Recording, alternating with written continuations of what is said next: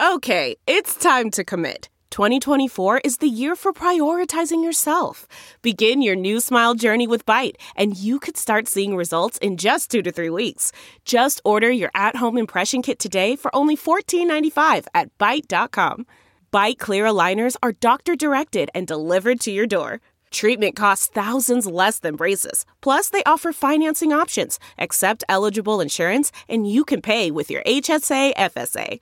Get 80% off your impression kit when you use code WONDERY at Byte.com. That's B-Y-T-E dot com. Start your confidence journey today with Byte. Careful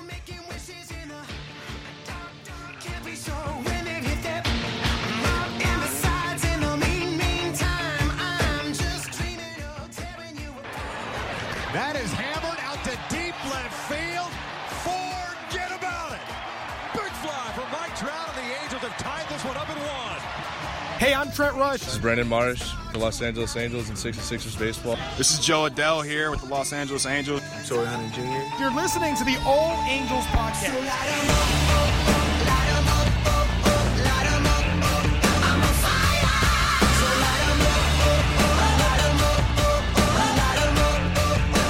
What is up? It is your boy Johnny Mags, joined as always with, Dan Garcia. and we are back for another edition of the All Angels podcast. And before we get into anything else, I want to take a little time to let you guys know since we've started the show, I've gotten asked all sorts of questions about who to bet on and who we should bet with. I don't always know what's going on or who's going to win, but I do know where to go, and the answer is my bookie. Between their live in-game betting, endless props, and fantasy sports wagers, there's something for everyone. With the best player perks and sportsbook business, they've been good to us, and we know they'll be good to you. Uh, they're hooking up our listeners all month. Visit mybookie.ag and use promo code ANGELS when creating your account to claim your 50% off bonus, laying down $100. You've now got an extra $50 in play. That's mybookie, M Y B O O K I E dot A G. Promo code ANGELS. You play, you win, and you get paid. So, my bookie, check them out.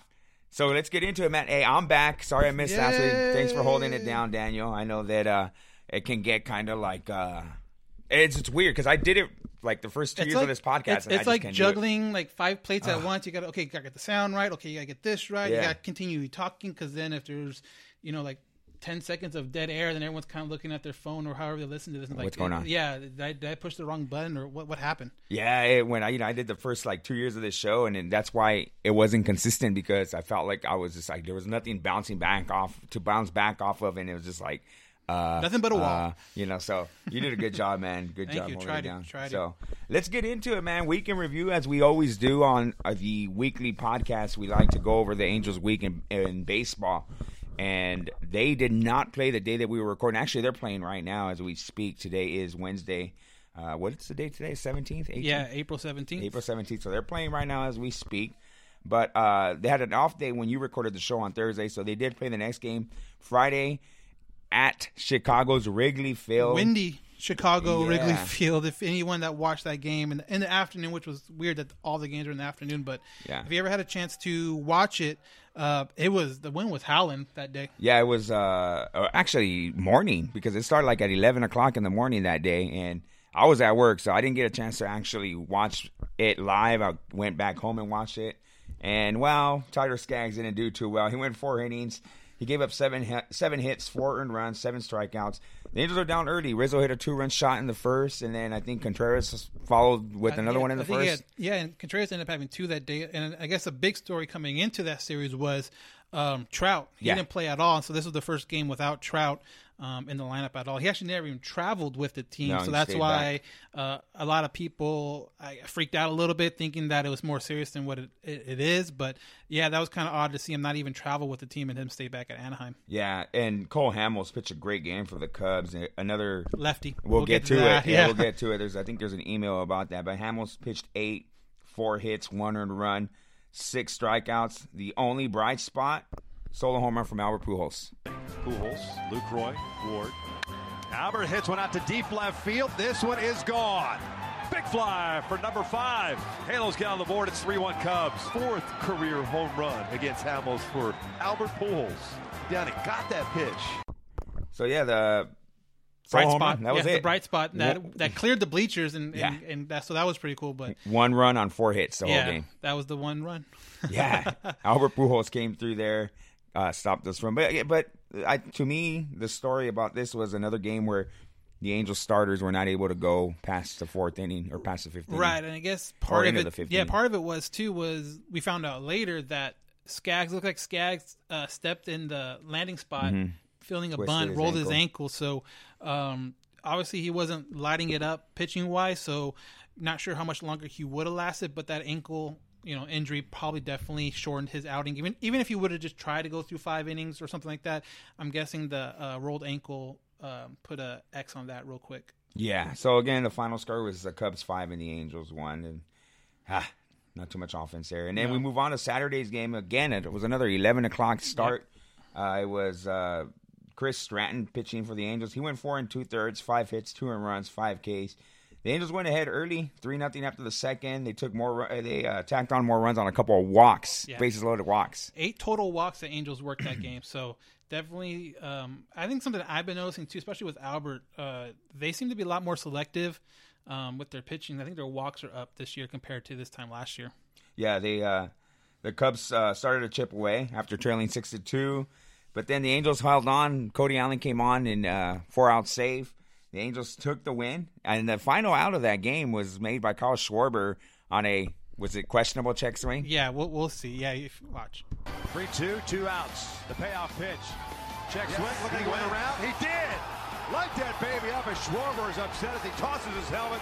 The Angels pick up the 6 5 victory. Yeah, it looked like he went on that one anyhow, but what a pitch. Schwarber really, really upset being called out on that one. Joe Maddon getting his five cents worth as the umpires are walking off the field.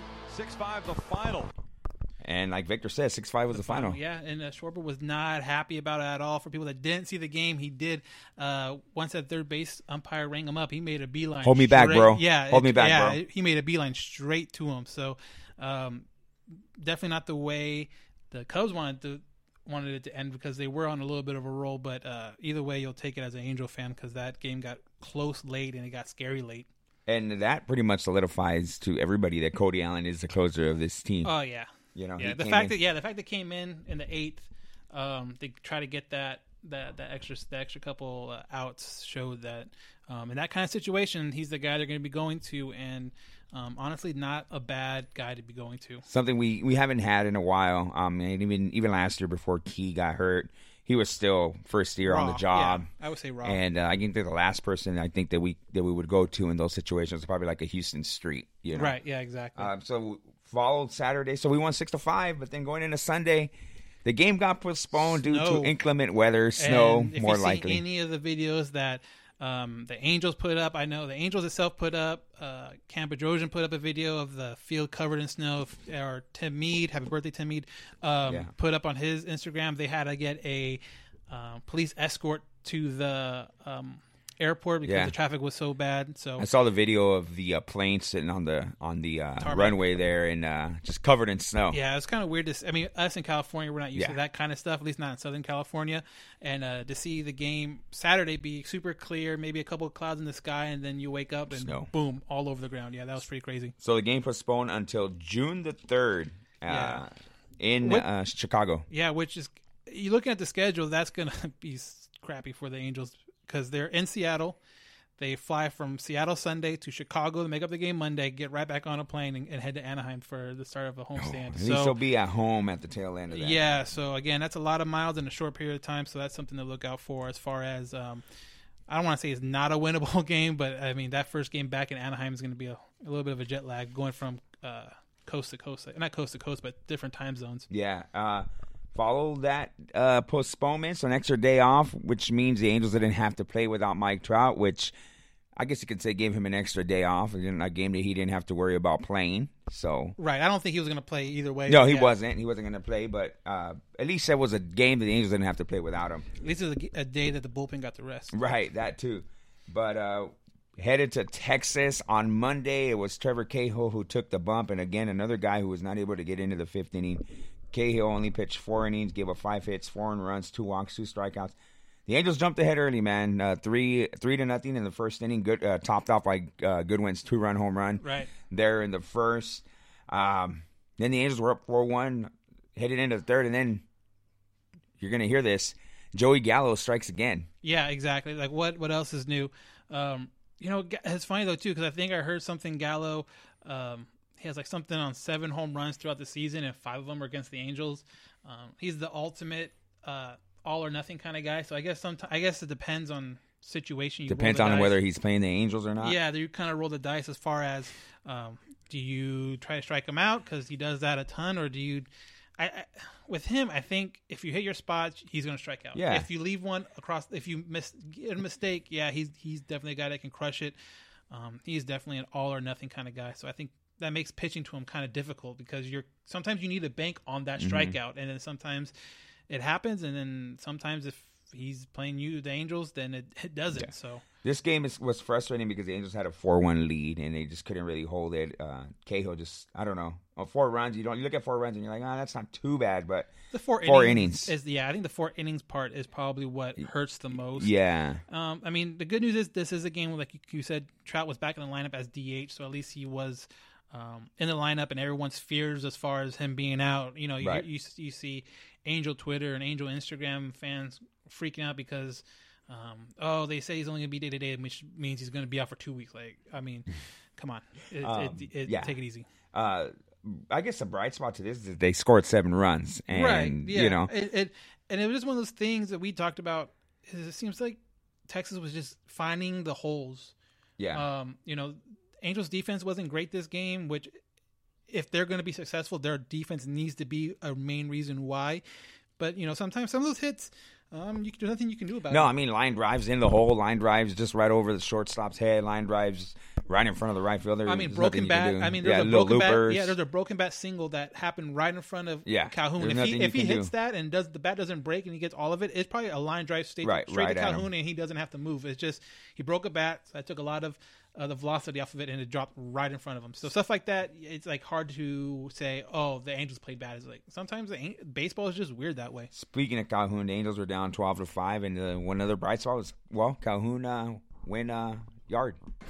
Cole hits one out toward right field, hit well. Mazara onto the track and at the wall, that is gone. Big fly for Cole Calhoun, his third hit of the night. It's 12-7 Texas. Boy, we talked about how much he likes hitting this ballpark. The 311 hitter. Well, three hits tonight.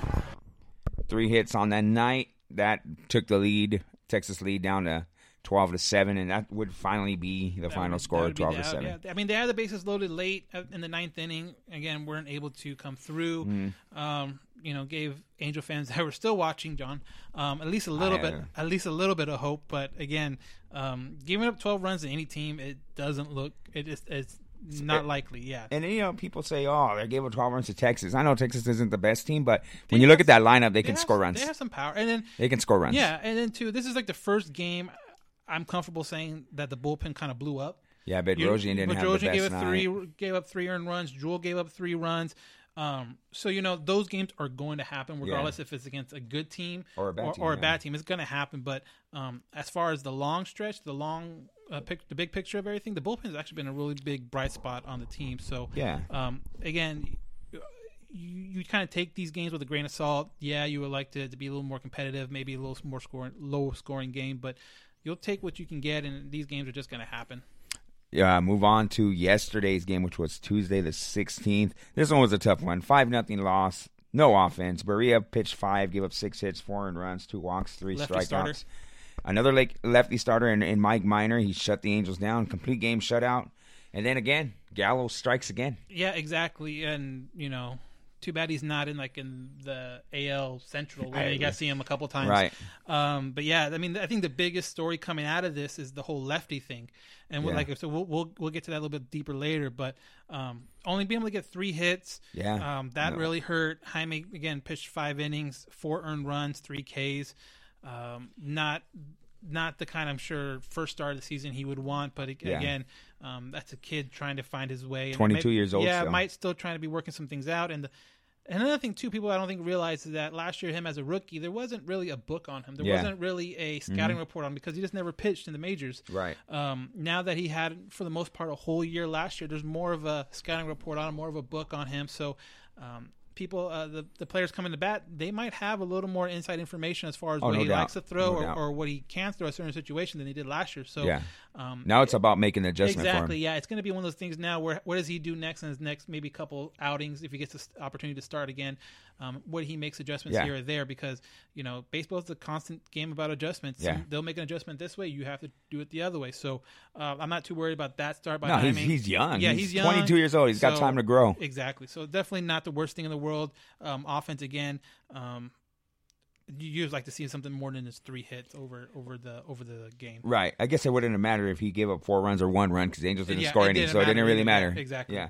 Um, so that that wraps it up for the weekend review. The Angels are actually playing tonight. Like I said, Matt Harvey was on the bump. The last time I checked, they were winning two nothing. Right. You might have a more better Uh, update. I think as of right now, So, they I'm are not- tied two two. Ah, I'm not sure it. what inning it is, but yeah, uh, but yeah, it, you know, not a great week by any means. Um, you know, so uh, hopefully they at least get a win here against Texas. You would but- hope so, so you can get out of there at 500. Yeah, but at least a split against against Chicago for you know obviously that third game needs to be made up. Yeah. isn't terrible. Um, I said last week I think they're I thought they were going to win two out of three. So w- losing the first one, I kind of you know you kind of Yeah. figure, but Yeah. um, you know not a terrible week, not a great week. You just hope um, they can salvage it a little bit. yeah, with- win today keeps us at 500. right. They can salvage it a little bit, and then we'll talk about more about the big picture later on. But yeah, they got um, they got uh they're headed to Anaheim after tonight's game. Thursday, Friday, Saturday, and Sunday versus Seattle. A tough team at the Big A. Right. Then followed by four more against the Yankees. Another tough team who Right. got off to a slow start, yeah, but I mean we'll the talk Yankees. about yeah, we'll talk about that a little bit as far as later, as far as the big picture and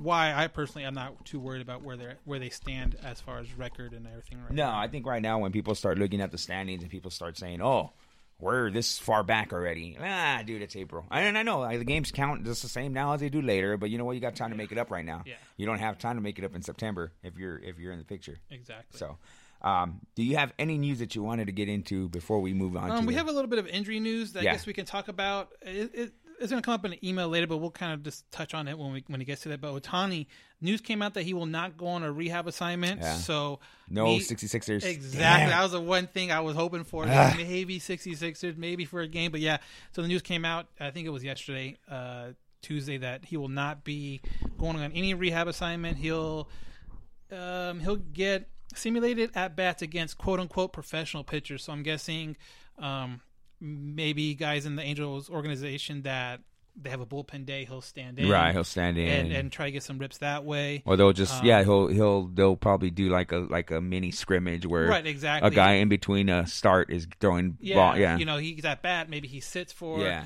you know 10, 15 minutes and then has to get back up again. Because as a DH, you're not constantly warm. I mean, you're up and then you sit back down. There's no going on the field. So, in my idea, he has to get used of um, getting up, getting warm, sitting down, cooling down, then getting up, stretching out, getting warm, and getting back into the uh, uh, batter's box. So, um, you know, all signs point to early May. I mean, they have not set a date as far as this is the date, but everywhere you look and kind of read the tea leaves, it looks like early May is is the ideal um, return date for Ohtani, which would be a big, um, big upgrade to an offense that kind of needs it right now. Yeah.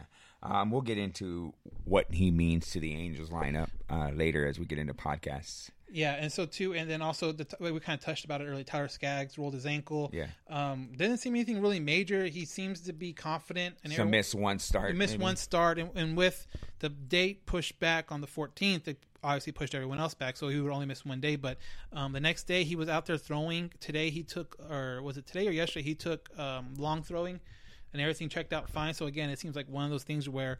Um, you know, maybe if the bullpen wasn't so taxed and they needed that extra slot for a bullpen arm, maybe he doesn't go on the DL. Maybe they skip a start, but he stays on the DL. But I think because of the bullpen and the innings they've pitched so far, they probably put him on the DL, the minimal days that he can be, and then bring up a bull, extra bullpen arm so they can kind of stay up, you know, uh, stay ready in the bullpen, I guess. Yeah. Uh, they're when Angels make a move, guys, and it's nothing major, major. There's a reason for it. I know there were a lot of people they were really up. You know, when when I heard that Justin Anderson had got sent down, at first it shocked me, but then but then I I, I saw the bigger picture and went, oh, this makes sense now. They, you know, saving arms, kind of, you know, he's able to be sent down, and then yes, just a lot of moving parts. It's not a big deal right now. I think I think when you start to, you start to worry, you should start worrying when you know a guy misses a start, and then they say, you know what, he's gonna miss one more start, and then it starts getting iffy at that point. But you know, with with Tyler Skaggs, I think you know it's about. I think he's. I don't think it's anything the Angels are worried about. I don't think he's too worried about it. Things like that happen where you're running, you're tweaking ankle, you might tweak a knee. It's better to just kind of rest it, days off here and there. Take your time. Yeah, the Don't need to long haul, in the long haul, you don't necessarily need you know every single. You would like to see every single start made, but if you miss a day here and it helps you down the line, that's obviously the the main goal. So if you know missing one start uh, helps him get 100% healthy because he is a big part of what the Angels need to perform, use to the form to to make a run Right. uh, for a wild card spot. You know, um, I think him and hopefully Heaney when he comes back. I think honestly the team's only going to go as far as they take him, Right. and that might scare some Angels fans. And I and I and I understand why it would, but at the end of the day, it's gonna come down to kind of what they what they do, and and you know maybe it's not necessarily shows up in wins, but it's gonna show up in innings and starts and all that stuff. Absolutely. All right. So we're going to take a quick commercial break from our sponsor. But before we do that, I'd like to take a second to introduce our newest friends from SeatGeek. Let them take the confusion out of your ticket buying experience. Instead of shopping dozens of sites to find the best deal, let SeatGeek do the work for you. Their app scans the web for the best deals to your favorite game, concert, or even show, and rates them on a scale of 1 to 10. Let you know if you're getting the best deal for your buck.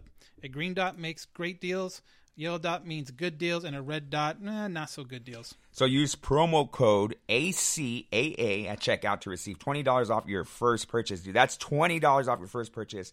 Two free beers at the stadium on them. What are you waiting for?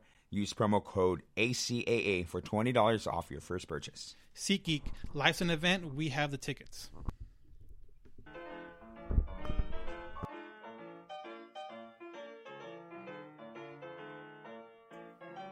Hey, what's up? Johnny Catfish here, ambassador for Groom Goon Beard and Body Care. Are you tired of your beard feeling rough and not so fresh? Do yourself a favor and do what I did and check out www.groomgoon.com. Groom Goon carries a variety of beard oils and beard and body soaps that will leave your beard feeling soft and smelling great all day long. Don't just take my word for it, go check it out for yourself. Again, that's www.groomgoon.com. And at checkout, use discount code CATFISHTheGoon, all one word, CATFISH the Goon, and receive 15% off your purchase. Why choose Groom Goon? Well, because your beard deserves it.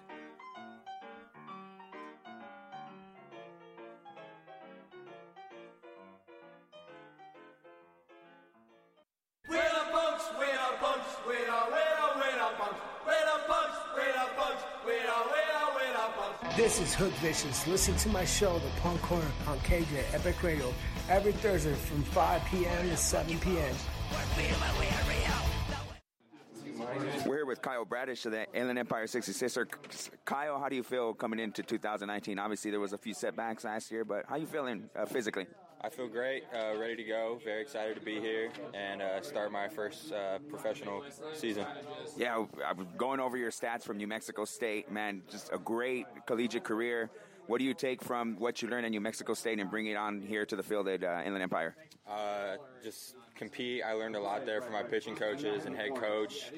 Ballpark was very offensive, so I kind of uh, had to work with that. Um, but yeah, just coming out compete is the biggest thing. So, uh, spring training, how was that for you? What did you, how did you uh, work yourself back in physically? How did you get back in shape? What things did you do to kind of make yourself, you know, ready for 2019? Yeah, spring training was a blast. My first one. Uh, definitely working on uh, uh, commanding my changeup and getting feel for that. And then hadn't been on the mound for almost eight months, so getting the feel with that, my mechanics and everything. Who did you work with, especially uh, in spring training, as far as pitching coaches wise or whatever, that kind of helped you out this year? Yeah, uh, Wuertz, the pitching coach here, he helped me a lot with my changeup. And uh, Wise, the pitching coordinator, he was also there with Wuertz, helping me out with everything. So having them there in, in Arizona now coming back over here, that's probably got to make you feel a lot comfortable, right? Yeah, no, it definitely does. Uh, me and Wuertz have worked a lot together, so we got a good feel for each other and how he likes things done, and uh, he's a big help. So last year, obviously, you were selected in the first in the, the first player draft. How was it, the whole draft process for you? Like, did you feel a little uneasy? How confident did you feel, or, or how, how was it for you? Uh, it was it was a good experience. Um, my coaches did a good job with kind of toning everything down. I worked with uh, through them and my agent. They did a good job of kind of taking all the scouts and all that to them, so I could just go out, have fun, and uh, compete for my last season. So you and obviously you're in the Angels organization, kind of organization that's farm system. It's obviously on the rise. There's a lot of great players here. How do you feel to be a part of the Angels organization and the farm system? Yeah, no, I'm just blessed to be here. Uh, the Angels are definitely definitely on the rise. A lot of good uh, young talent in the minors and on the Sixers, so very excited. So, last question before I let you go. Heading into, I've, been- I've asked every guy this question. Heading into 2019, is there one certain thing that you're working on to become a better player, or is it I'm sitting back, I'm going to work hard and grind? Yeah, sit back, work hard, grind. That's always been my thing. Um, definitely uh, keep working on my changeup, but other than that, just compete uh, uh, for this team and have fun. All right, we're here with Jordan Zimmerman of the Inland Empire 66ers. Jordan, 2019 is right. I mean, it's here pretty much. Um, how do you feel coming into 2019 so far? Uh, I feel pretty good. Uh, body feels good. I feel fresh, uh, ready to play. Made some adjustments uh, with my game, so hopefully it starts to pay off this year. Yeah, we saw you in spring training, man. We saw you actually on TV. How cool was it to play at the big stadium in Tempe Diablo? Yeah, it was good. I got to have uh, quite a few at bats up there. So uh, being around those guys up there, you get to learn a lot. Uh, whether it's just talking to them or just watching their actions and how they present themselves and what they do every day. So yeah, it's definitely a fun learning experience getting to go up there and, and learn from pretty much the best players in the league. So uh, yeah, it's very exciting. Yeah, you talking about the best players in the league. Obviously, you got to be in there with Mike Trout. Um, not just Mike Trout, but you got Albert Pujols, you know, Cole Calhoun, uh, everybody pretty much. But what do you what do you take most from them? You know, being in there in the dugout with them. Do you talk to them? Do you pick their brain, or do you just sit back and watch? Uh, pretty much just sit back and watch. When I talk to them, it's not really much about baseball. Um, yeah, I just like to see how they carry themselves, uh, w- especially when they fail at the plate. Uh, if they strike out or something like that, just see how they carry themselves after that. Um, that's pretty much all I pay attention to with them. Uh, and then maybe watching the infielders like Simmons, uh, watching a Gold Glover out there, you get to just see what he does and how he moves and what he looks for. So it's, it's really fun being able to watch everything they do physically on the field. You know, not just the players, but the coaching staff as well. I mean, obviously everybody's there at spring training. What do you take from the coaching staff uh, over there while you're over there? Uh, yeah, they talk to you a lot. Uh, they they're more with us for me, uh, just giving little details that uh, you know sometimes get looked past uh, when I'm at third base. Like they try to give me some advice and maybe some positioning cues and what to look for with runners, stuff like that. So uh, yeah, they're always trying to teach us up, um, at least us younger guys. So uh, it's good to learn from them. Um, I think last year we talked to you. You know, obviously you played third base. I think last year you were playing a little bit of first base, right? Does that is that something you're still working on, or or is it you know? Or, I mean, obviously you want to be the most complete player you can be, but do you work in more? You know, first base, third base. How did that work out this spring training for you? Uh, mainly third base. Uh, I'll go over to first base uh, once in a while, uh, maybe to give a first baseman day off or a DH day or something like that. But you know, I can. I feel like I can play uh, pretty much any position on the field except for uh, behind the plate. Uh, I want to avoid there. So I mean, it, as long as I can uh, be in the lineup and don't matter uh, what glove I have in my hand, I don't really care as long as I'm in the lineup. So yeah, third base, first base, second base, outfield, whatever, whatever uh, I can do. All right. So my final question for you is: 2019, obviously, brand new season. Is there something in particular about your game that you want to work on, or is it just I'm gonna go out here and grind it out? Uh, well, this offseason I pretty much worked on a lot of stuff, changed a lot of stuff with my game um, at the plate and on defense. So at this point, it's just trusting that what I did in the offseason is going to work and not pressing the emergency button, button if it starts to go bad. So I just got to trust what I did this offseason is going to pay off in the long run this season. So hopefully it does, and uh, I look forward to doing it. So we're here with Ryan Barba, the manager of the Inland Empire 66ers. Your second season. What do you look forward to? What, what do you look forward to most at the start of a new baseball season? Uh, you know, we're just looking to get started. You know, I think everybody's kind of got the itch to get out here and get the season going. You know, a lot of us been at spring training for, for some time now, and, and kind of get out here and, and and face some different teams and get into our little nice, beautiful stadium here, and, and then get after it. So coming into 2019, you know, you had one year experience here already. What about San Bernardino do you like the most as far as, you know, the atmosphere and all that stuff? Oh, I mean, you get to come here to this beautiful field with a with a unbelievable grounds crew with Dom and his staff, and and dealing with uh, Joe and his staff in the front office, and, and they on both aspects they take care of us very well. And uh, I mean, you just look out here right now and look at this beautiful field. Uh, the fan base, especially, uh, you know, we, we get this place packed and, and get a little rowdy, and it's it's fun for these for these players to experience that. Right. So now, fresh new crop of guys. I know there's some guys on the roster here that were here last year too, but how do you deal with you know the fluctuating rosters? You know, I know it's not your decision all the time. You know, they get called up or they get moved around. You know, how do you adapt to you know new guys on the roster every so often? Well, I mean, you got to you have to get to know your players, you know, and, and I think our staff and, and our organization does a really good job of that uh, during spring training. Get familiar with these guys, uh, get to know what makes them tick, and, and as you said, you know, the fluctuation of, of guys coming up and, and getting promoted or getting new players, what have you. It's just communication. You have to communicate with these guys and and get them to a to a, uh, an environment to where they just go out and play. So you know, how do you, you know, it's. I, we see you guys out here competing all the time. You guys, you guys, obviously, you guys want to win, but on the other hand, it's also to develop these guys. How do you get these guys to say, "Hey, you're going to develop, but we're also going to win games"? Yeah, it's just you know it's a process. It's it's letting these guys know, um, you know, they have their own expectations, and and letting them go out there and do their thing, win or lose. You know, you're learning from it. Um, it's player development. That, that's that's how things go, and and um, you know they have plans and they go out there and they try to execute them. And, and whether it's you know whether it's a base hit or not, just as long as they trust their process and understand that hey, you know, at the end of the day, let things take care of themselves. Absolutely. So now, I know last year you were able to coach to some crazy, ridiculous talent. You know, Jahmai Jones, Jo Adell, um, uh, Brandon Marsh, Connor Justus, guys like that. New crop coming in. You know, uh, any exciting guys that you you can look at and say, "Wow, when this guy gets here, I look forward to, you know, seeing what this guy can do." Uh, you know, I'm not going to sit there and put that on any player. You know, again, they have their own expectations. Let them come out and play. Um, I'm always excited about all of them. You know, it's you start the season on Thursday and, and kind of let roll them out there and let them do their thing and, and kind of take care of itself. And you know, again, every every single one of them is special to us, and, and we're looking to looking forward to the season. Any uh, you keep in contact with these guys that have moved up? You look at the papers or you go online and say, "Hey, what did what did this guy do or what did that guy do?" Is how cool is it to see the progression? No, absolutely. I mean, you know, you build relationships with these players. You know, you're around them obviously more than than you are your family, and they are your family. Right. And and that's what we preach. And and it's it's fun to you know you get in at night and you go check the box score and see how some of these guys are doing, and you know, it's up and down the organization. And uh, you know, because we're all we're all a big family. We're all in the same place during spring training, so you get to get familiar with a lot of these guys, and and you know, obviously we hope that they're all doing well. Right. Just talk about spring training. You talk about how you guys are all out there. Uh, how cool is it to see everybody out there together, working together?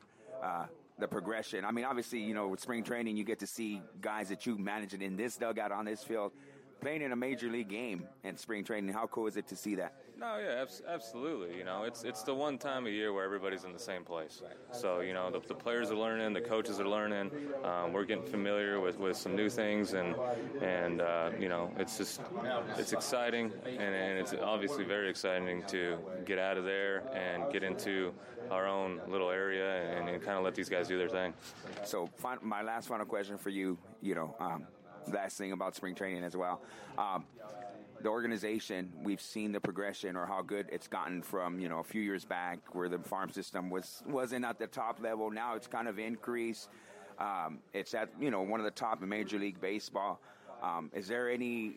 I don't want to say pressure on you, but is what what do you do to, or what what's your um, focus for 2019, saying, "Hey, we got to keep you know this farm system on the right track"?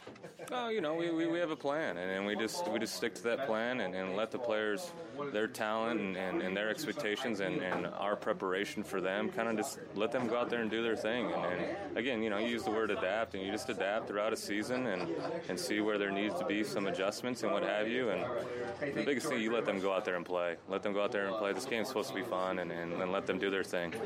This is Chris Rodriguez with the Los Angeles Angels, and you're listening to the All Angels podcast.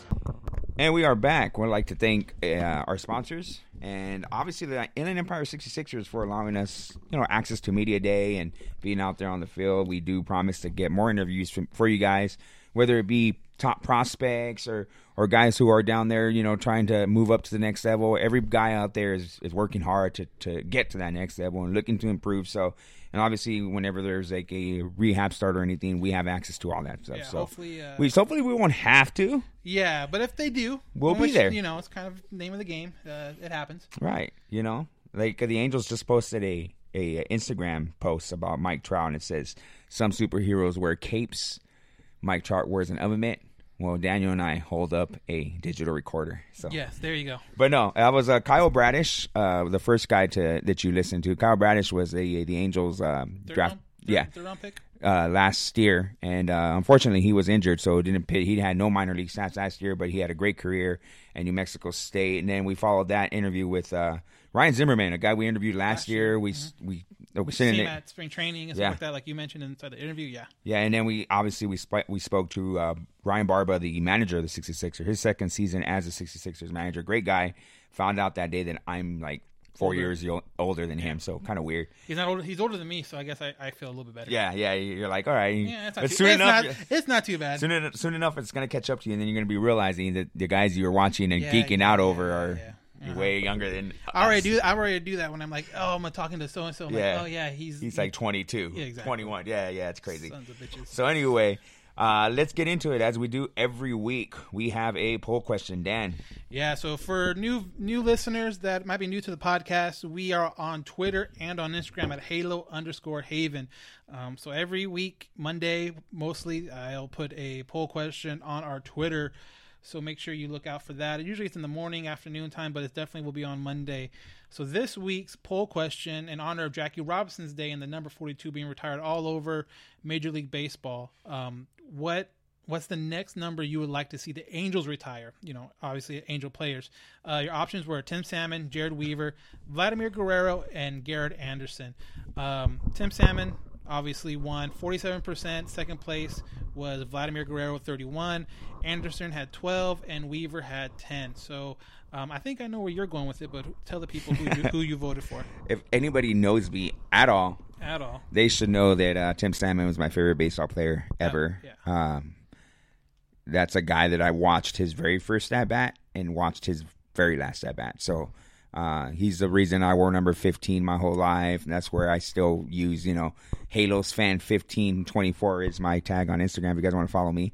But 15 is because of Tim Salmon. So obviously Tim Salmon would be my choice. My second choice, and I'm going to catch some heat for this, is not Vladimir Guerrero. It's Garrett Anderson. I think Garrett Anderson's number should be retired as well because you look at the Angels' all-time stats as far as games played, offensive category, everything that you can do at the plate uh, as an Angel. It's Tim Salmon or Garrett Anderson at the top of the heap, and they're one, two. So, and and the longevity of each guy. Obviously, Tim Salmon, his whole career as an Angel, and then Garrett Anderson spent you know all but maybe three seasons as an Angel. So, um, yeah, man, number fifteen is what I went with. Yeah, obviously. I went with Vladimir because this in my head the, the the thought behind it was, okay, how are you not going to retire the only guy wearing your cap in the Hall of Yeah, Fame? yeah, yeah. yeah. So to me, it's like I think just because it just happened, right, yeah. so but it will happen. It will sure. happen though. I mean, But someone- how could it? Yeah, someone mentioned on Twitter like, oh, well, they can't do it now because of Trout. Of course they can. yeah, they can do a double retirement. Um, Yeah. The Yankees retired eight twice. Yeah. So um, it's not like it it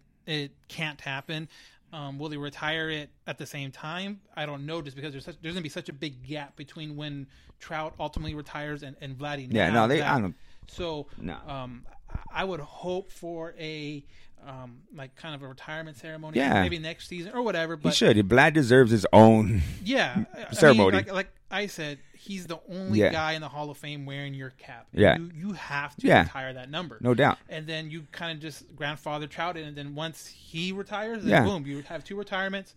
Yeah. Twenty-seven will never be worn again Yep. ever, and I think Angel fans will take that. So yeah, it's funny too when when when Vlad got into the Hall of Fame and he said he's going as an angel, and then that question arose last year about oh well they can because Trout's wearing it. Um, you can he can he can retire it right now if you wanted to, and he could still wear it. I mean, number forty two got retired, and you still had guys who wore number forty two. that weren't even Mariano Right. Rivera's stature, Right, Wearing it, They Yeah. kept it until they retired. So the last person to wear forty two was Mariano Rivera, and he wore it for like what ten years Right, or whatever, fifteen after years or they whatever. retired- yeah, Yeah. So I I think that needs to happen just because, like I said, if he's going to be your only one, and and it will probably your be your only one until Trout Right. goes in. Um, yeah, I mean it'd be cool, and then he could say something Right. along like you know I want Trout to wear it and represent the number Mhm. well, and that's going to be a great like kind of PR thing. Right. Twenty seven, you know, having pictures and all that stuff, Mhm. and ultimately going to be in the Hall of Fame. Two twenty sevens. That's awesome. Here's a question I got for you, dude. Mm-hmm. That we're speaking about uh, reti- numbers being retired. Is it odd to you that the Angels have kind of told people you can't wear number fifteen yet haven't retired it yet? See, yeah, that's the weird. That's thing. weird, Like, right? Angels need to either Do it or not? Yeah, what's what's the saying? You either shit or get off the pot. Right, because so either retire weird. it because I don't think anyone would be upset if oh we're gonna retire Tim Salmons. Right. No, everyone, everyone that I know and I'm sure everyone that you know would be perfectly fine with it and be like finally. But the fact that it, it's weird that you, said it like no one's worn. No, it. no one's worn it. Issue it out. I don't No. know if it's uh they won't issue it out, or, or if players are just kind of respecting the fact that Salmon it and not asking for it because until this point, until uh, Stratton, no one's ever worn Adenhart's number. Right. And so Oh, now, now, now it's yeah, but now it's it's coming out. Obviously, Adenhart wasn't going to retire his number, but you just Right. kind of figured maybe no one asked about it. Maybe, Yeah, maybe it that was- maybe that's the yeah. thing now with Sam. No one's asked about it. Maybe Well, if if someone comes I have up, some news on that one. if someone comes up and asks, are they going to give it to him? Or are they not going to give it to him? That's Well, what I would wonder. two guys uh, kind of asked for it and they they were uh, declined. Um, the first time happened. The first time it happened was when the Angels traded for Dan Haren. He came to the Angels and they told him that 15 was not a number that he could use. They didn't say why, but he couldn't wear 15. So the first one was Dan Haren. The second one was Huston Street. He came in and said, you know, I would like to wear 15. They said that they weren't, that it wasn't available. So I don't know if, if For those guys, I mean, I don't okay, understand. So may- those were 15. Yeah, maybe I don't know. Maybe stature has something to do with it. Maybe if maybe if one of these young kids come up through the system and it's going to be a big part of the Angels' future, and he asks for 15, do they do it then? Like, I mean, Yeah. Just weird. It's just yeah, weird. it's just weird. I would love to just them just do it. I think it would be an awesome ceremony, be an awesome bobblehead opportunity. Obviously, yeah. Yeah, bobblehead, give some um, more. And so I, I just I just don't understand why they haven't yet, and, and it doesn't make sense to me why they haven't. Like if if it's in circulation, put it out there. If it's not, put it up on the board. Put it up on on the wall. Uh, you know, so Well, and it's des- and deserving to be up well, on yeah, the wall. exactly. Because it doesn't. Like I said, no one's gonna be like really that guy. No one's ever. No one's gonna be like that. So- And the fact that they haven't done, they haven't retired a number in Forever. I I think the last one was, I got to think about it right now. Shoot, in the late '90s, maybe mid '90s.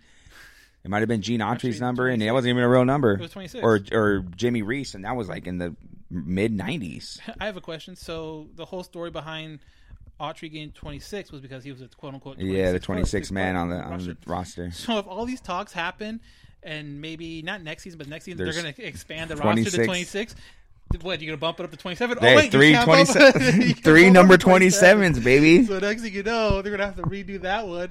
But yeah, so Three number 27s on the board. yeah, Let's do it. Yeah, I, I mean, obviously, the other guys that I mentioned, you know, Weaver was a Mm. great player, but I don't think he gets that kind No. of. I mean, he could be in the Angel Hall of Fame. Oh, for sure, that's gonna for sure. up. Not number retirement. Not That's a whole number different different um, thing. You know, we said Vlad, yeah, Salmon, yeah, GA. I, I think GA is on a borderline for that. He I- he, is, but I mean, borderline but if you're gonna retire Salmon, Right, you need to gonna- retire May- Garrett don't- Anderson. maybe maybe that's what they feel like it's going to open a big old you know Pandora's But box. why not just do both? Because but obviously both of those numbers aren't being. Well, yeah, because I, I- I looked it up and, and technically, quote unquote, the 2002 teams like retire, like some kind of retirement. yeah, they're, they're they're in the Hall of Fame. Hall of Fame. So Yeah. uh, does that all encompass all Nah, those guys? So I mean, yeah, like you said, I would love it for them to just do it and and and have a whole ceremony. And I mean, he's there on the stadium all the time, so obviously. it's not one of those things where you hear from time to time, oh, the relationship between the play, ex player and the, and the team Right. is fractured. Like, no, he he's at the games. He's working for Fox Sports. Oh, yeah, he's- so he's there. So obviously the relationship's great. So Yeah, you know, just don't know, I, would, love to see it get done. I find it odd that, that it hasn't been retired yet. Yeah. You know, when you look at you look at the numbers that have been retired, and you look at their numbers compared to Tim Salmon's number as an Angel, then you're like, yeah, this needs to be retired. But it is what it is. You, you we, we can beat this with like a drum all day long, yeah, this could be we a won't get answers. to you know another. I mean, you probably go from team to team and look up why haven't they retired this guy yet and stuff like that. But we're Angel fans, and you know, We do what we do. and we know we know what that's that's how we roll. Especially a certain guy who has a podcast. And, anyway, We're not going to mention any names. All right, so we're gonna move forward from the poll question. We're gonna go straight into emails out real quick before we do get into the emails. Uh, Curators Chronicles will be on hold for at least two weeks for sure.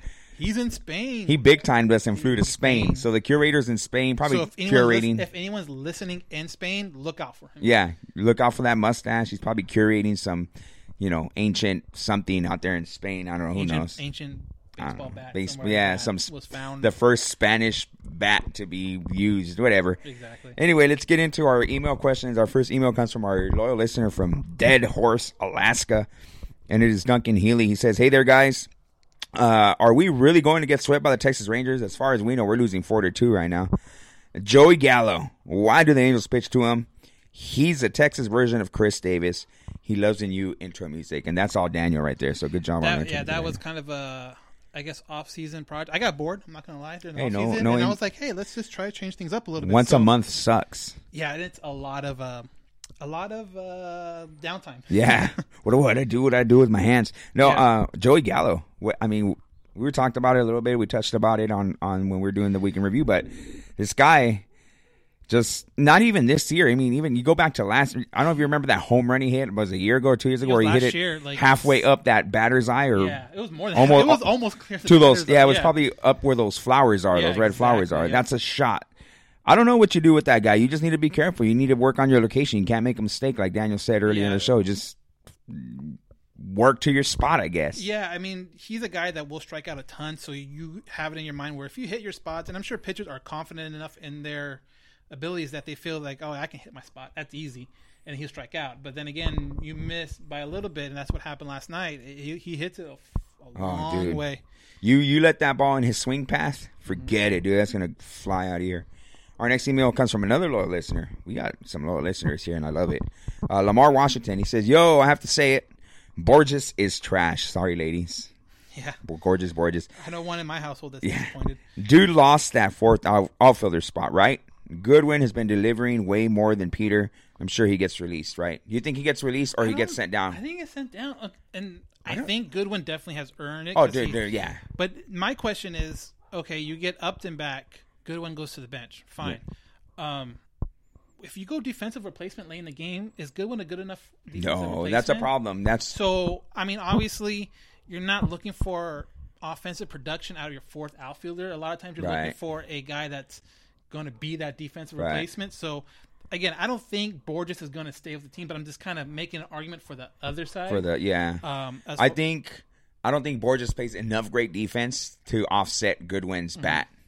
Because you, you you tell me right now who I want in that lineup, I'm gonna tell you Goodwin all day. Plus he's a left-handed bat, and like you said, but you like you said, you're not looking for production Right, right now, at the uh, plate. you need a starter. Yeah. Yeah, he's the guy Yeah. hands down. But I'm just thinking, well, if you need to do a defensive replacement for Upton Right. and, and Bourjos is in AAA, do you now go Fletcher and left, and then if he's playing third, you kind of mix it up that way? you could, You know, Fletcher but, again, but then again, Fletcher's this is his first season Yeah. playing left field, so there's bound to be some kind of mistakes there. It just it just going to happen with with the learning curve. But, but yeah. But I think with Upton's injury, I think you want to keep Goodwin because you never know he might have to miss a game Yeah. or two right off the bat because it's just sore well, or yeah, something. like, like I said, like I, I agree. I think Yeah. I think Goodwin has earned that spot. I just kind of playing Yeah, playing the de- other side devil's of it. advocate here, yeah, exactly. Edward Vizcaino writes in, he says, Wow, the more I see our lineup, the more I miss Ohtani and Upton. Crazy how two guys drastically changed that lineup. Any word on when they return? Dude, I've been saying this. I mean, it's, you don't have to be a rocket scientist to figure it out. I mean, Right. you add Upton and Ohtani to anybody's lineup, and it makes it instantly better, drastically better, like Yeah. Edward said here. But uh, Haven't heard. Da- Daniel talked about Ohtani's return, but Upton, yeah, I haven't heard anything from Upton. Neither have so I. obviously he's still probably a couple. they said six to eight weeks yeah, when he got so injured. he's still a couple weeks out from even getting reevaluated, and, and then from there, then okay, then let's put him in some kind of a program. So he's still a while away from that. But like I said earlier, Ohtani, everyone is looking at early May. Like he even came out and said he he'll be ready late April, but they kind of the Angels kind of put a nix on it. Like no, we're not gonna, you know, we're definitely not gonna look for that. But um, No, you know, we need to rush him in. I mean, obviously, Right. we like to have his bat in the lineup, but like we want him healthy. Right. So obviously, we would love to see him in the lineup. The Angels could need it, would need it in the lineup, obviously, but uh, no need to rush a guy that long term is going to be a big part, not only with his bat, but um, hopefully with his arm and everything. Like that. So you definitely don't need to rush him into that. Um, you know, we- we're also right now. If you guys are listening to the podcast, we are also on Instagram Live again, Halo underscore Haven, and then we're getting um, a lot of questions like La Stella, why La Stella? Um, I think that's just offensively driven as far as trying to get Right. uh, an offensive bat. Defensively, you can tell he's a liability. He's one of those guys where um, he gets taken out for Fletcher all the time when Fletcher's on the bench or even um, Cozart. Right. Because defensively, he, he struggles at times. But and I, um, but I think like you, people say why La Stella, you got to look at well, what's the other option? The other option's Fletcher, and he's not that much better. I know people love Fletcher. He's a great utility guy, great guy to plug in there, but he's not that much better. So, uh, you know, Yeah, I'm then, not. And then some questions too we're getting at is is the season being lost now. But I, my question is to people out there who is necessarily running away with the wild card. I mean, yeah, the pennant. Okay, great. If your th- idea of the Angels into coming into the season was they're going to win the division, then you were totally off base to begin with. Everyone, us included, um, mine was, hey, they're going to compete for that second wild card spot. They're going to compete for the second. I, even the first wild card, I was like, eh, probably second one. There's no one out there running with the second wild card spot. I mean, look at Boston. Boston has six wins. That was going to be a playoff team by everyone's account. The defending world champions. Right. The Yankees, another playoff team, has eight wins. So obviously they're almost literally just the same as the Angels with, with the win total. Now the loss column's a little different, but they're not running away with it. Okay, what is it? A game and a half, two game difference. It's not a big difference. I'm not even looking at the standings right. right, but I'm just saying, there's, it'd be totally different if the Angels were struggling and there was like four teams ahead of them, Well, yeah. with like 12 wins. Well, Then yeah, Well, but- if the Angels were like four and eleven or four and twelve, or you know, like and and Seattle, and if you want to say Seattle, they're not gonna Great, but you got to hope that their offense stays hot They're the whole not. year because their They're pitching and their defense is horrible. Take two seconds, look up their They're pitching, uh, defense stats, and and look that hey. Um, their defense is the worst in the majors, so that's more. That's going to be more showing throughout the season than the hot offense at the beginning of the year. Right. That will fade every team. Oh, yeah, no doubt. Down period, and they don't have anything else to um, win a couple games. Right. You know, when they're not scoring twelve runs a game, they're not going to have the pitching or the defense to hold a team under five. I mean, it just doesn't. It doesn't happen. Um, so in a nutshell, sky is falling. Jason, relax. Yeah. he says we're dodging them. Yeah. I So, know. Again, Boston will be there, but Boston with who? Their best pitcher can't get out of the third inning without giving up, you know, five runs. But I mean, are you honestly, if you were a Red Sox fan, are you concerned about the Red Sox right now? Or Oh, I, I think Red Sox fans should be way more concerned about them because they have two teams they have to get over. They have to get over the, the, the Tampa Bay, which I think will be legit, and the Yankees, which are really banged up injury wise. And the Angels, what you're going to have to compete with maybe one other team. Yeah. I mean, Boston might come up, but they're further down than you are. Um, Toronto and Baltimore are obviously not teams that are good, are, are competing. So it, it's it's just one of those things where the Angels are kind of lucky the fact that no one's really run away with anything. So yes, um, I, I'm not even looking at the standings right now. So to me, it's getting everybody healthy, getting Upton and Ohtani back in that lineup, and then we can go from there. Right, because this team's going to be a whole different team once you get Ohtani and Upton and Heaney, and then obviously injuries are going to happen. J.C. Ramirez coming back. Middleton. Keynan Middleton's coming back. The big Oh. thing is going to be not, you know, once everyone gets back healthy again. Skaggs isn't considered a major injury; he's missed one start. As long as you avoid those multi-month type of Yeah, yeah. injuries, and hopefully when Heaney comes back, he avoids that rest of the year. Um, and same thing with Ohtani. Uh, they can make a serious run because again, there's not a lot of good teams in the AL. I mean, you look at each division, there's probably two teams, maybe three teams in each division that aren't great. So you can definitely make up ground on, on some teams. Yeah. Next email question comes from Lauren Koch. She says, Hi, guys. What's the deal with the Angels versus lefties? Wow. Have you looked at the numbers? Uh, keep up the great work. You got numbers. I got numbers, yeah. So lefties, not great. They're batting 160 against lefties this season. That is the lowest in Major League Baseball, which is weird to me because they are such a right-handed heavy team. You would traditionally you like that you know righty versus lefty matchup, um, but they haven't been able to take advantage of it, and it's just weird that you can say what you want about they need to change their approach and they need to change this. Well, they have. They got all new coaches. Yeah. So how much more of an approach they need to change when they, you change everything that you, you did last year? Because this is more than just a one year deal. Yeah, I mean uh, that's it's a tough thing to kind of answer because as a former baseball player and a current vintage baseball player, uh, you take your at bats. You have to have an approach, and I can't I can't sit here and tell you what each guy's approach is at the plate. Obviously, everyone has a different approach. You know, you're looking to hit the ball up the middle. I'm not. You know, if a lefty usually stays away, down and away from you, Mhm. so try to make him pitch inside of you. Try to get try to try to get your hands to it. But that's just me being a coach, me being a former baseball player. These guys obviously are way better than I am. I, I Who are you? Yeah. Um, so they'll make the adjustments. Um, it's weird. It is weird that they've they've struggled since like 2015. There's the numbers are there. They've struggled against left-handers. I think it's just really just bad luck. Yeah, I, I mean, it can't you can't really pinpoint it on anything. It's just so weird that the lefties are struggling so hard against lefties. Um, I, I, you know, I don't know what else they do. I don't change their approach, but then again, like I said, they Yeah. have a whole bunch of other. Yeah. Um, they have a whole new staff, and so I don't know what more you can change. Um, we are on Instagram says the Houston's batting over 400 against lefties. Well, they're good. They're really, Well, really yeah, look at that lineup. Yeah, they're Yeah. a really good team, and so if you if you're going to compare yourself to the, if you're going to compare the Angels to the Houston throughout the year, you're going to be disappointed. Hey, nine uh, times out of ten. Bregman, Correa, Altuve. We have Trout and sometimes Kole. and sometimes Calhoun and Simmons, but Simmons over. It, let's face it, guys. Sim- Simmons, an is- overachiever. Simmons is offensively, yeah. Simmons, I, Yeah. To me, it seems like he's trying too hard right now. And he's Oh no doubt, over- he's swinging for the fences. It seems like to me, He's- but he's shorting it up. He looked good today. Yeah, he looked good well, the other when. He, when he can put it in play consistently, that makes the pitchers kind of pitch to him a little different. They'll Right. leave those those mistakes up. Yeah. When they kind of see him free swinging, they can expand the strike zone, and he strikes out or pops it up or Right. you know rolls over on one. When he's more selective and, and able to get a couple through the middle first, and then look for that you know power swing, then it's there.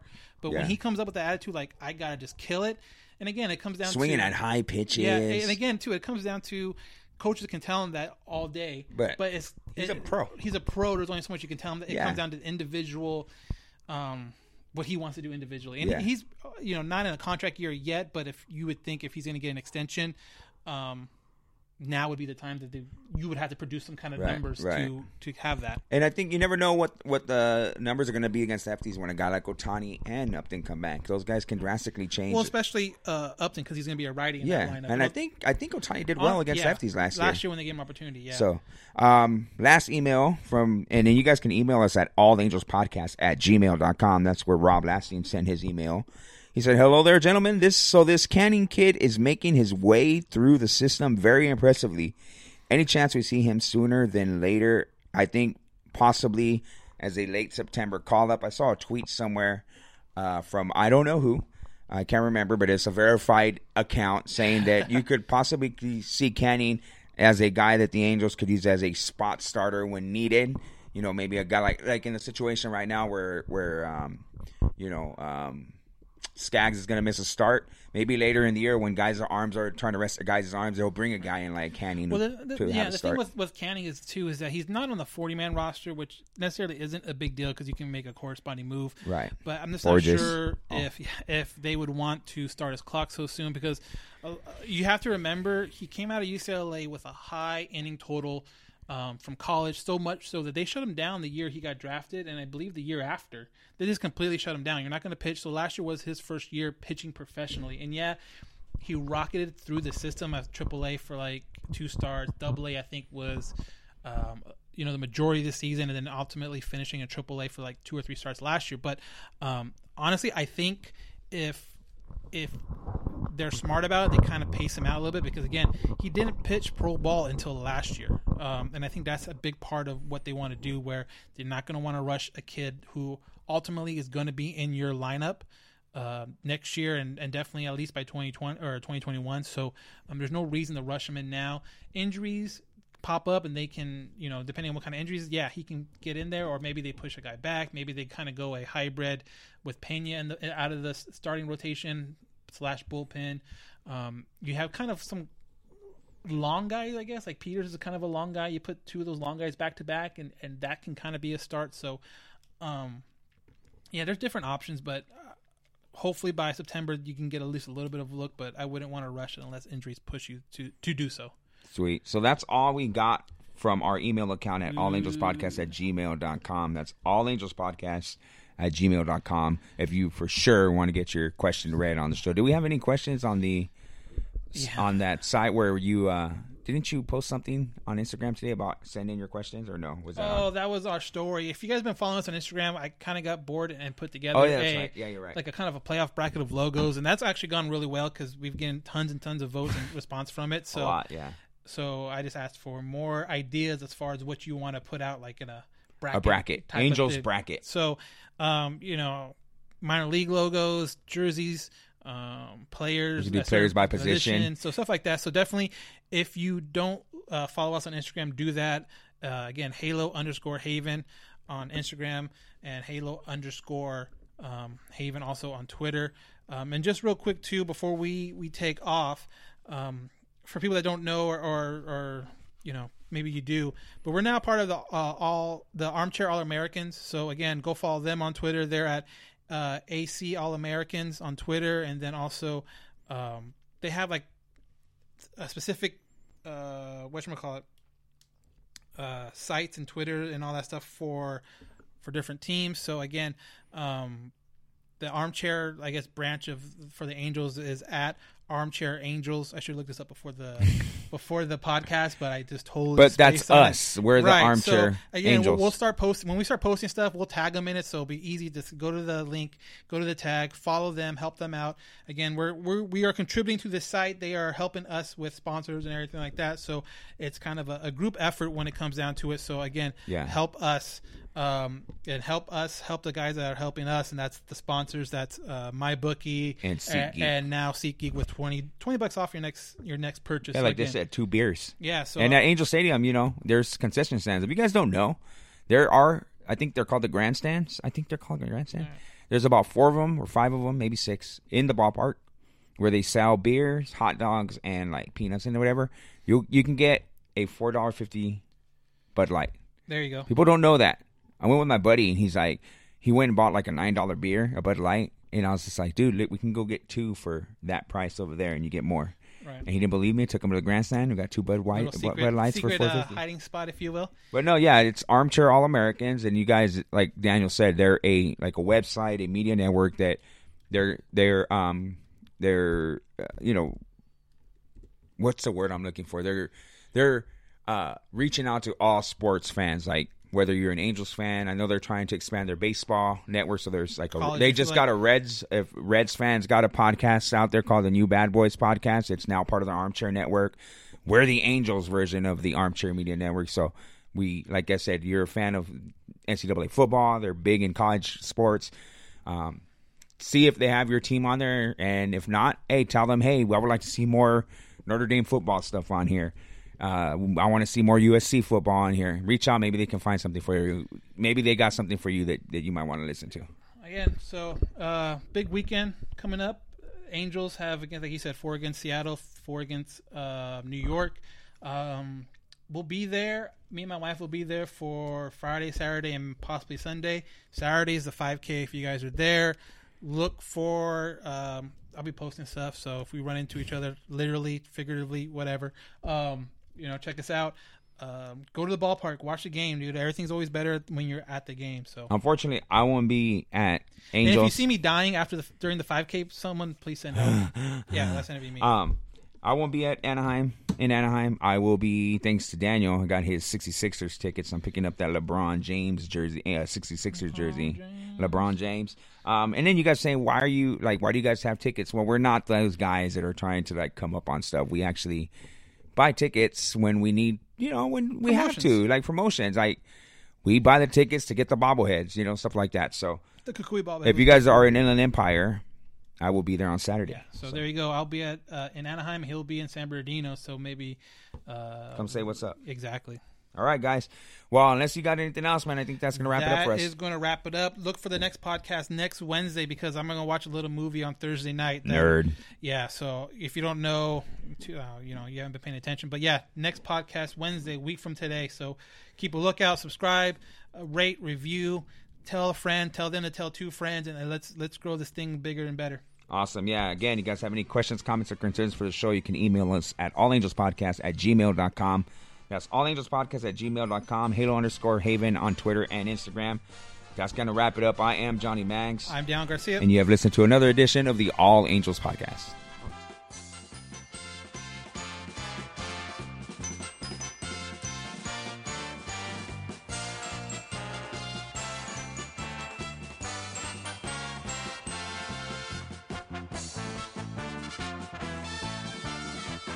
There are some things that are too good to keep a secret. Like how your Amex Platinum card helps you have the perfect trip. I'd like to check into the Centurion Lounge. Or how it seems like you always get those hard to snag tables. Ooh, yum. And how you get the most out of select can't miss events. With access to the Centurion Lounge, Resy Priority Notified, and Amex card member benefits at select events, you'll have to share. That's the powerful backing of American Express. Terms apply. Learn more at americanexpress.com slash with Amex. We're driven by the search for better.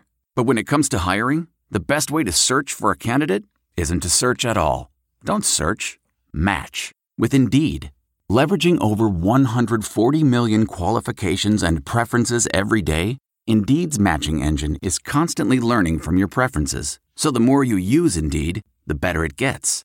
And listeners of this show will get a $75 sponsored job credit to get your jobs more visibility at Indeed.com slash match. Just go to Indeed.com slash match right now and support our show by saying you heard about Indeed on this podcast. Indeed.com slash match. Terms and conditions apply. Need to hire? You need Indeed. Delve into the shadows of the mind with Sleeping Dogs, a gripping murder mystery starring Academy Award winner Russell Crowe. Now available on digital. Crowe portrays an ex homicide detective unraveling a brutal murder he can't recall. Uncovering secrets from his past, he learns a chilling truth. It's best to let sleeping dogs lie. Visit sleepingdogsmovie.com slash Wondery to watch Sleeping Dogs, now on digital. That's sleepingdogsmovie.com slash Wondery. Searching for NBA playoff coverage? We've got you. The Old Man and the Three, presented by BMW, gives you an inside look into the world of sports. Hosted by former NBA sharpshooter and Duke legend JJ Redick and sports writer Tommy Alter, The Old Man and the Three offers unprecedented access to the league. Tommy and JJ discuss the NBA and interview some of the biggest names in the league, like Devin Booker and Luka Doncic. NBA final season is the perfect time to dive in, and you can listen to The Old Man and the Three wherever you get your podcasts. To hear episodes brought to you by BMW. Push the limits this NBA season with the brand that set the ultimate standard BMW, the ultimate driving machine.